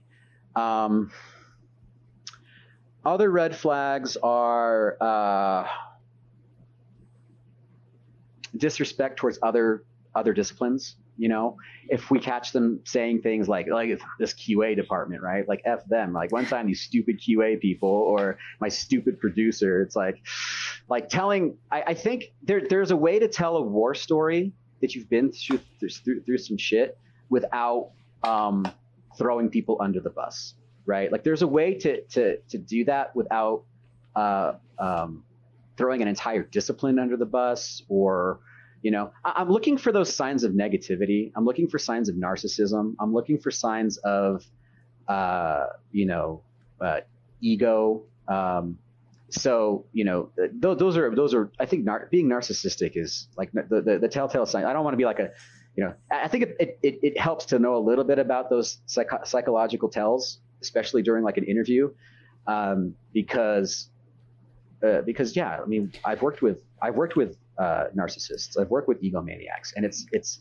it's it's horrible. It ruins your. It could ruin your week. It could ruin your year. You will hate working. the whole time you're there. yeah, the whole time you're there. I can think of a studio that I shall not name that there was one guy that just made my life miserable, and I hated him, and I I had to vent. You know, I had to vent, and so I vent to my friends, and they all felt the same way, but we couldn't do anything because this particular individual was a sycophant. You know, uh, mm. was a was a was a kiss up, and so people above us, they thought he was a great guy, but they didn't see all the manipulation that he did. uh, and he was just a manipulator, and he was a narcissist, and eventually he had won the game where going after him was more trouble than it was worth, Yeah. and so all we could do was rise up. Like all we could do was kick ass at our job so that our voice held equal weight to his. And eventually that's what happened. But it took some time, man. Some guys, you know, some people are just really good at talking the talk so well that people just become hypnotized and they're like, I think this guy knows what he's talking about, man. you know, even though they haven't done shit, right? Like, so uh, that's the kind of person I'm looking out for. So, So, so what are the, some of the telltale signs of a narcissist during an interview? Do you have any examples? um, you know, I, I, I, me, me, me. Uh, when I did this, when my game, uh, you know, especially when it's like a huge, like my game, God of War, Ragnarok, right? It's like your game, you know. Uh, a little bit of humility goes a long way, you know. Um, you know, try try to get them to tell like stories again. Like that's like like hey, tell tell me about a time you did conflict, right? You you there was conflict resolution. Sometimes like a narcissist will will will it'll sound like too fantastical. It'll be like, and I magically through the power of my charisma got everybody to to to make peace, you know. And it's like if it's it's if it sounds more realistic, it's it's going to be see the narcissists are like listening to this right now. They're like, oh, okay, so that's how I make my lies more believable.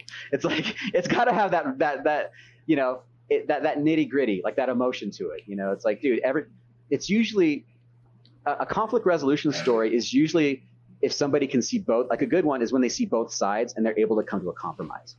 A bad one that a narcissist would tell is like I beat them into submission, or I used my my cunning to trick them, and uh, you know I, I used the power of my personality to to sway them to my point of view, versus uh, seeing both sides and trying to find out what the other side is truly trying to say, and seeing how and helping it fit into the uh, into the equation, or explaining to them you know that it's not a bad idea it just doesn't fit into the equation and x y and z would need to happen for their idea to fit into the equation.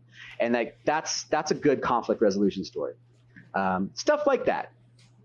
I'm trying to think of other ones but i'm sure there are. Uh, one time, uh, there was this one thing that an applicant said that I didn't like, but I've looked at at like how to do interview sites, you know, like how to score your job at this interview, and they recommend saying this. So I wanted to get your opinion on it. It's like this person stood, they were getting introduced, they were doing like the walk around, you know, they they stood right in the middle of the room of all the 3D artists and technical artists. Um, and they out loud go to the guy who was interviewing them. I don't think I was super active in this interview. I was still like beginning, you know. And they go, "So what's the problem here that you want me to fix?" You know. And I remember looking at the other artists, and we all looked at each other, and we are like, we didn't like the way that was worded or said, you know. Um, ah, that's that's kind of a yikes right like like they, they, they they just like came up to someone just randomly and they're like no, "What's it's the like problem?" The interviewer was giving them a tour and they came Uh-huh. into our room, which is where this person would be working, you know? And that's when they said it out loud, like to the interviewer in front of us. yikes We were all standing in a Oh, circle, oh, get it? yeah and Yeah. you guys are all like they're this person's they're hiring people to fix us what No, and then the interviewer was like, the interviewer thought it was the most awkward thing in the world, you know? oh my god And we were all yeah. like, like, like- what do you, like how do you answer that question? yeah. It's like walking into a room and it's like, all right, which one of these persons did you want me to fire? Like, who, who's on the shit list, just so I know. You know what I mean? It's like, whoa, whoa, pump pump the brakes, buddy. Hold yeah, up. stuff like that. They did not Yeah, get the job specifically Yeah. because of that, because we didn't Yeah. like that. And then, like, looking you know, for looking for tact. That, yeah, you're looking for that tact. You know, maybe you are. Maybe we are hiring for someone who has to do a dirty job. You know, maybe we are hiring for someone who is going to have to make some tough calls, right? You don't want someone like that. it was just an someone- artist position, too. what a dork! Like what? he was he was gonna be our peer so Ugh, like yeah. like Get okay out. what do you want the interviewer to say like yeah anna right here she's got an attitude problem this guy he drinks like Yeah, yeah. This guy smells funny. Look at this guy. Just look at him. Why is he here? Uh, yeah, that's that's not cool. Um, I'm trying to think. Like, yeah, but I think people. I don't know.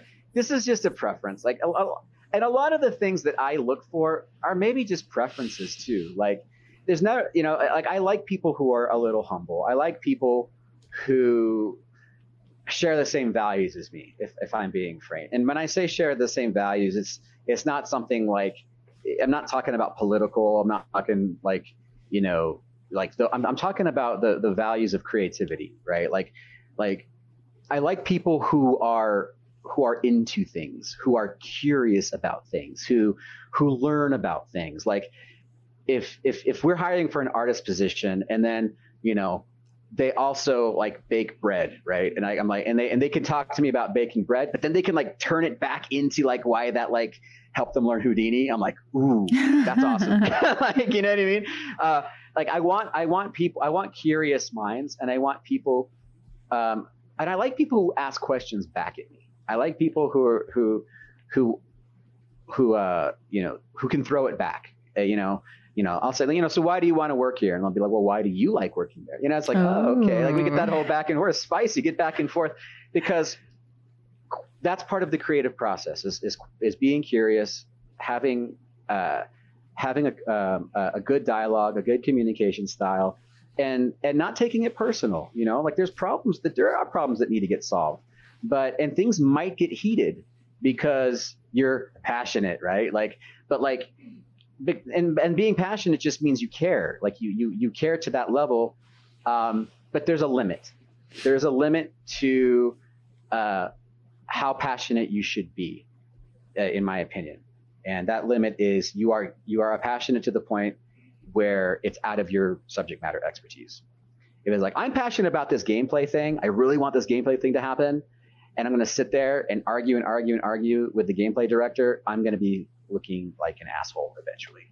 And he's going to be like, I'm tired of having this conversation with you, Josh. Same thing with art. It's like someone on, uh, you know, so someone has a specific idea they really want this character to look like their waifu or whatever, and it's like, no, I've gone through that. yeah, exact like, scenario. I know. It's like, no, no, no, no. I'm tired of having this conversation. We're done. Because I'm the subject matter expert in this particular thing. And and i think that that's you know you have to have that respect. You have to have that respect of accountability. It's like you can be passionate about things that you're not accountable for to an extent because at the end of the day the team or individual that has accountability for that aspect of the game is the one who's going to have to uh, sort of justify it or um, you know receive the accolades or take the heat you know mm-hmm. you have to mm-hmm. let people make those yeah. decisions you have to respect that process. So, so what's the best advice you ever got in your career? The best advice I ever got in my career. Yeah. I've gotten so much advice in my career. Uh, dang. I've gotten so many pieces of advice. Just choose like top three. Yeah. Um, So I, I can't really say I've gotten like advice like Josh, you should do this, right? Or Josh, this is the secret. Or Josh, I've gotten pieces of uh, observational advice from like superior, from like art directors who are over me, um, that didn't make sense at the time and act and be, made sense later on. Um, one of the best pieces of advice or feedback that I got was when I could, I wanted to be an art director at Riot, I or a lead, but I was just a senior character artist. And what Riot does is they they've decoupled. I don't know if this is anymore, but when I was there, they decoupled your salary from your title. So you could be making a ton of money as a senior character artist, right? You could be making like near, you know, art director ish or lead ish at other studios as a senior because they wanted to know you were appreciated. You know, they, they wanted you to know, like, that's like one of the main levers in capitalism is like, let you know you're appreciated. Here's some money. So Riot was really good when I was there at, at doing that. But I wanted more. I wanted to be an art director or a lead. I wanted to uh, enter the people side of the equation. I wanted to help artists be better artists. I just didn't want to make better skins and better characters. I wanted to help make better artists. They didn't want to do that. They were like, Josh, no. And I would harp on this in my one on ones. And then one of my art directors said, Josh, if we make you a lead uh, or an art director, we'll have a bunch of Joshes running around the studio. we'll have a bunch of Joshes at Riot. And I was like, what's the problem with that? Like, you'll have a bunch of badass dudes who make kick ass characters. Like, you know what I mean? Like, I didn't understand. Like, what he meant was we'll have a bunch of uh, arrogant, entitled, good natured, uh, good natured, yet somewhat. Uh, somewhat arrogant and and and and and bullish people because because what he was trying to say, and I, I wish in, in in in hindsight, I wish he would have been more more obvious because I could take it, you know, but you never know. You never know if someone can take really harsh feedback. But I could have that, you know, having more of me would not be good. You know, having more of Josh is is too spicy for the, the stew that is for the you know the recipe that is the the the, the Riot Games art team. Uh, it's only upon hindsight, as I became an art director, that I realized that that kind of person you don't want a lot of. And it was someone who's in a meeting, their their idea is always right, or they're always vying for this thing, or they're they're they're not letting anyone else uh, speak their piece, you know, um, and always have to have the answer. Like I would get feedback like, Josh, just let the room breathe, man. Like everybody knows you're great. Everybody knows that you're kick ass. You don't have to talk. Try not try not talking. Have you tried shutting up? Have, have you, yeah, kind of, right? It's kind of like, have you tried just not talking? right. Like you don't have to prove yourself. Especially as I became an art director at other studios, they're like, Josh, you don't have to prove yourself. Like just let it just let the topic breathe. Let people think. Just because it's quiet doesn't mean that it's bad. Mm-hmm. We all know that you have an opinion. Let someone else, let someone else, let, let's let someone else talk. And that's something that was like, wow, I should do that because, and it's something I do. I actually, I still have that problem. I do talk a lot. Uh, this podcast is evidence of that. But, but, um, you know, especially in a group setting, you know, in a Zoom call, I have opinions, you know, like we'll be in a, a Zoom call with, you know, a really high profile partner. Uh, and I have opinions, but it's like, let's just let's just let's just see what shakes loose. And there'll be time after. There'll be time after to give my opinion. But many times someone else will say it. And one of the big breakthroughs for me was knowing that i didn't have to say it. Like my me having not like i'm trusted enough on the team so that i can feel like i don't have to say it to have to feel validated does that make sense yeah. And um, that's a big step. Like, especially when, as an artist, your you feel as though your contribution is the art.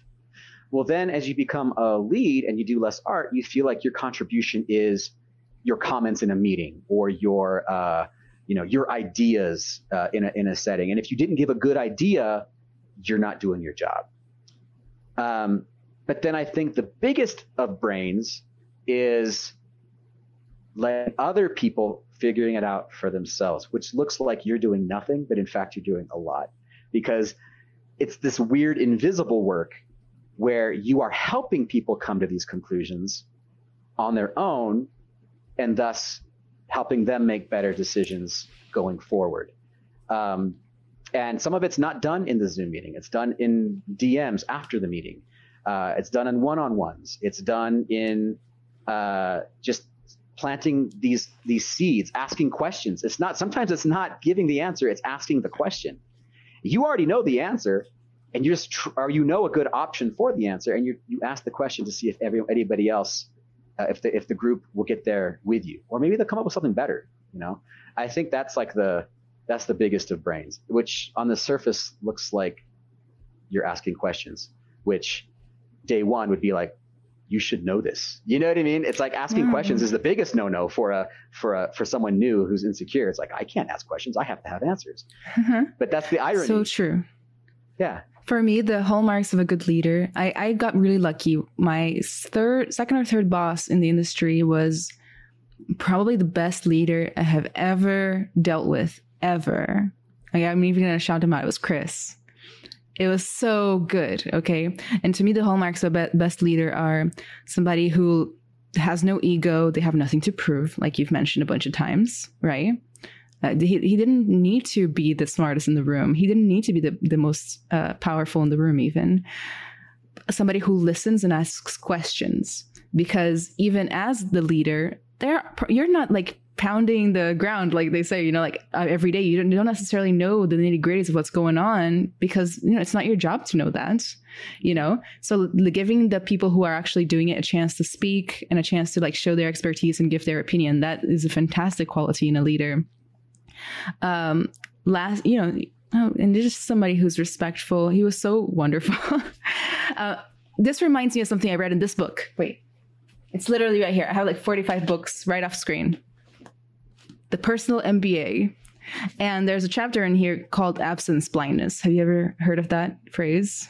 Oh, I, I stopped hearing you. So that's that's absence blindness. What absence no, blindness? What, what is absence blindness? So absence blindness is a is a um, concept of basically you don't know what you don't see. You don't know what's going on behind the scenes. You can't even fathom it because you don't see it. And it's it's something that plagues good leaders. And you were saying sometimes when you're trying to be not domineering in meetings and you're trying to be a good leader, you stay quiet in meetings, you do the invisible work, right? So a lot of times bosses that don't do that, the bosses that cause problems just to fix them sometimes, they are the ones that get the most accolades you know mm-hmm. here's how i solved this horrible problem. You know ah, i deserve all the flowers in the world. Guess what? Maybe he caused it or she yeah. right? Yeah. Have you ever worked with people like that? I have Okay. Uh, so they'll cause problems to fix them and it's loud, it's visible, it's in your face, you know, and everybody's like, oh, wow, this person's getting a lot done. I wonder what Josh is doing on his team. I haven't heard a peep from his yeah. team yeah. in years. Uh, uh, it must be so easy doing Josh's job because, you know, his team doesn't cause any problems. Yeah. But you're doing all the invisible work that goes sometimes unnoticed and doesn't get the yeah. same laurels and it's like not everybody appreciates that the the yeah. good the good the good higher higher ups recognize yep. it yes you know i was i was gonna say that's exactly right like if you work at a place where they only respect you if you are uh you know if they only respect you as a leader if you're fixing problems and they don't respect you as a leader because there's no problems to solve, that's a red flag that you should probably question whether you should be there or not. Because if it's like it's like having a, it's like being in a relationship, right? It, you know, if you ever had a, a boyfriend or a girlfriend and uh, you you pick fights so that you can make up, right? It's that volatile, yeah. it's that volatile thing. You you you make you saw you you cause problems so you can solve the problem, and then you make another problem so you can solve the mm, problem. You're the hero. Versus versus a happy relationship is really just like we're just chilling. We're just chilling at a high level. Every like we're solving problems together, come what may. Problems not of our doing, but problems the kind of problems that come with growth, not the kind of problems that come from incompetence or uh, or, or, or toxic, you know, being volatile. Yeah. And so if you have if there's leadership there that can't recognize steady a steady hand and they only react to the the Superman syndrome, right? Like, you know, the leaders, uh, the, the leaders who who are putting out fires versus the leaders who never cause a fire to begin with. Like that's that's a that's a leadership that you should that's a leadership uh, group that you probably want to get away from because uh, that's a toxic that's a very toxic uh, thing to be in. You, you're looking you're looking for for executives, CEO, you know, C-suite executives who respect the kind of leadership that doesn't cause fires in the first place. And like I said, that's like you said, that's done in that invisible work. There might have been fires, but no one saw. You yeah. know, there and and um and you know that that that's that's that's something I had to learn. You know, and and so that to your original question, what's the best piece of advice that I ever got? Eventually led me to this, right? Like like it, it got me on that leadership sort of like discipline train because it is it is its own discipline. It's not like it's like zbrush it's like it's like drawing it's like painting. It's it's it's its own set of techniques and um, sort of repetitive thought processes uh, and, and and headspace to get you in what a good leader should be. Um, and you know we've all worked at places where they didn't let us be good artists. You know, there are places that won't let you be a good leader either. It's the same thing. So, um, Yeah. I mean, I worked at a place that wouldn't let me be a good artist. Like they wouldn't let you flex your muscles and really like improve because they were afraid. They were afraid that you would mess it up, you know? So you just like end up being mediocre and then you get out because you're like, oh, I can't flex my artistic muscles. This happened to me a lot of times.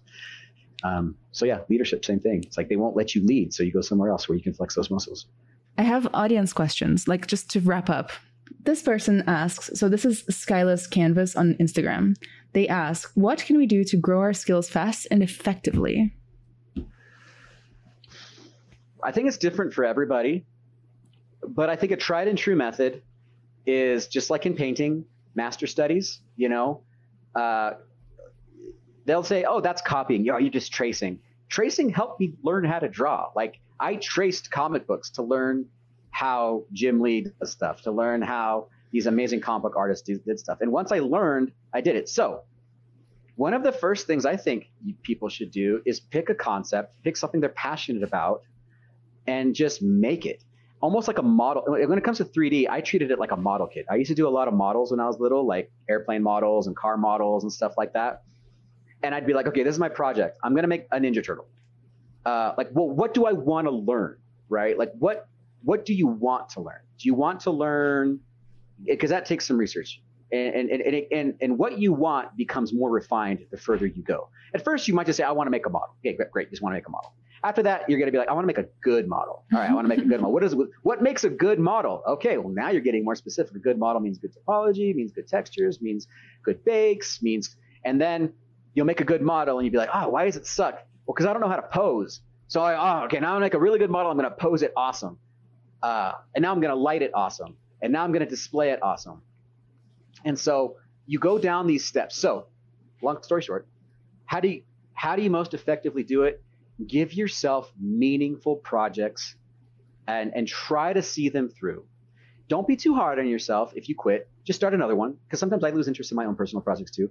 But always keep that gear, always gear your projects to something that will make you a better artist. If it's fan art, if it's whatever, the subject matter doesn't matter. It could be a race car, it could be whatever you're passionate about, as long as it's pushing you to research an aspect that you didn't know before, and then you can apply that to the next thing. Um, and so that's what I think is I, I, I treated everything as a, a, project to learn. It's like I want to learn hair, I want to learn armor, I want to make I want to make skin like this, I want to make a robot like this. And I was not always successful, but then learning what's horrible about your art is is is extremely valuable as as executing well because learning, it, it, being critical and being like, oh, I didn't quite nail it. Why didn't I nail it? Well, that's when you can get a mentor. It's like when you know something's wrong, but you can't tell why. Why doesn't my model look like Raf Grassetti's? I did everything. I did his tutorials. I did everything. Why does mine look jank and his looks awesome? That's when you get a mentor to help you walk through the time because it's really just a bunch of tiny things that that accumulate into a big thing, right? So first, just start rinse and repeat over and over until eventually you hit your limit, then get a mentor. That would be my advice. Nice. Perfect advice. So we have to wrap up. And thank you so much, Josh, for giving us so much of your background and your best tips and advice today. Where we're going to be hearing from Josh a lot, of course, because he is the co-host of the podcast. Woo. Hey, hey. yeah. Our next episode is going to be with Neville Page, uh, creature designer on Avatar and Avatar Way of Water, and a bunch of other things, and also a judge on the TV show that you may have heard of, Face Off. So stay tuned for that. And a special thank you to our the sponsor of today's episode, Ringling College of Art and Design VR Department. Uh, thank you so much for that, and we will see you all in the next one. Oh, and make sure to follow, like, subscribe. Oh, like and subscribe. Yeah. Like and subscribe. We'll, we'll, we'll have our socials like on this too, right? We will. So, yeah, it'll be somewhere. Yeah.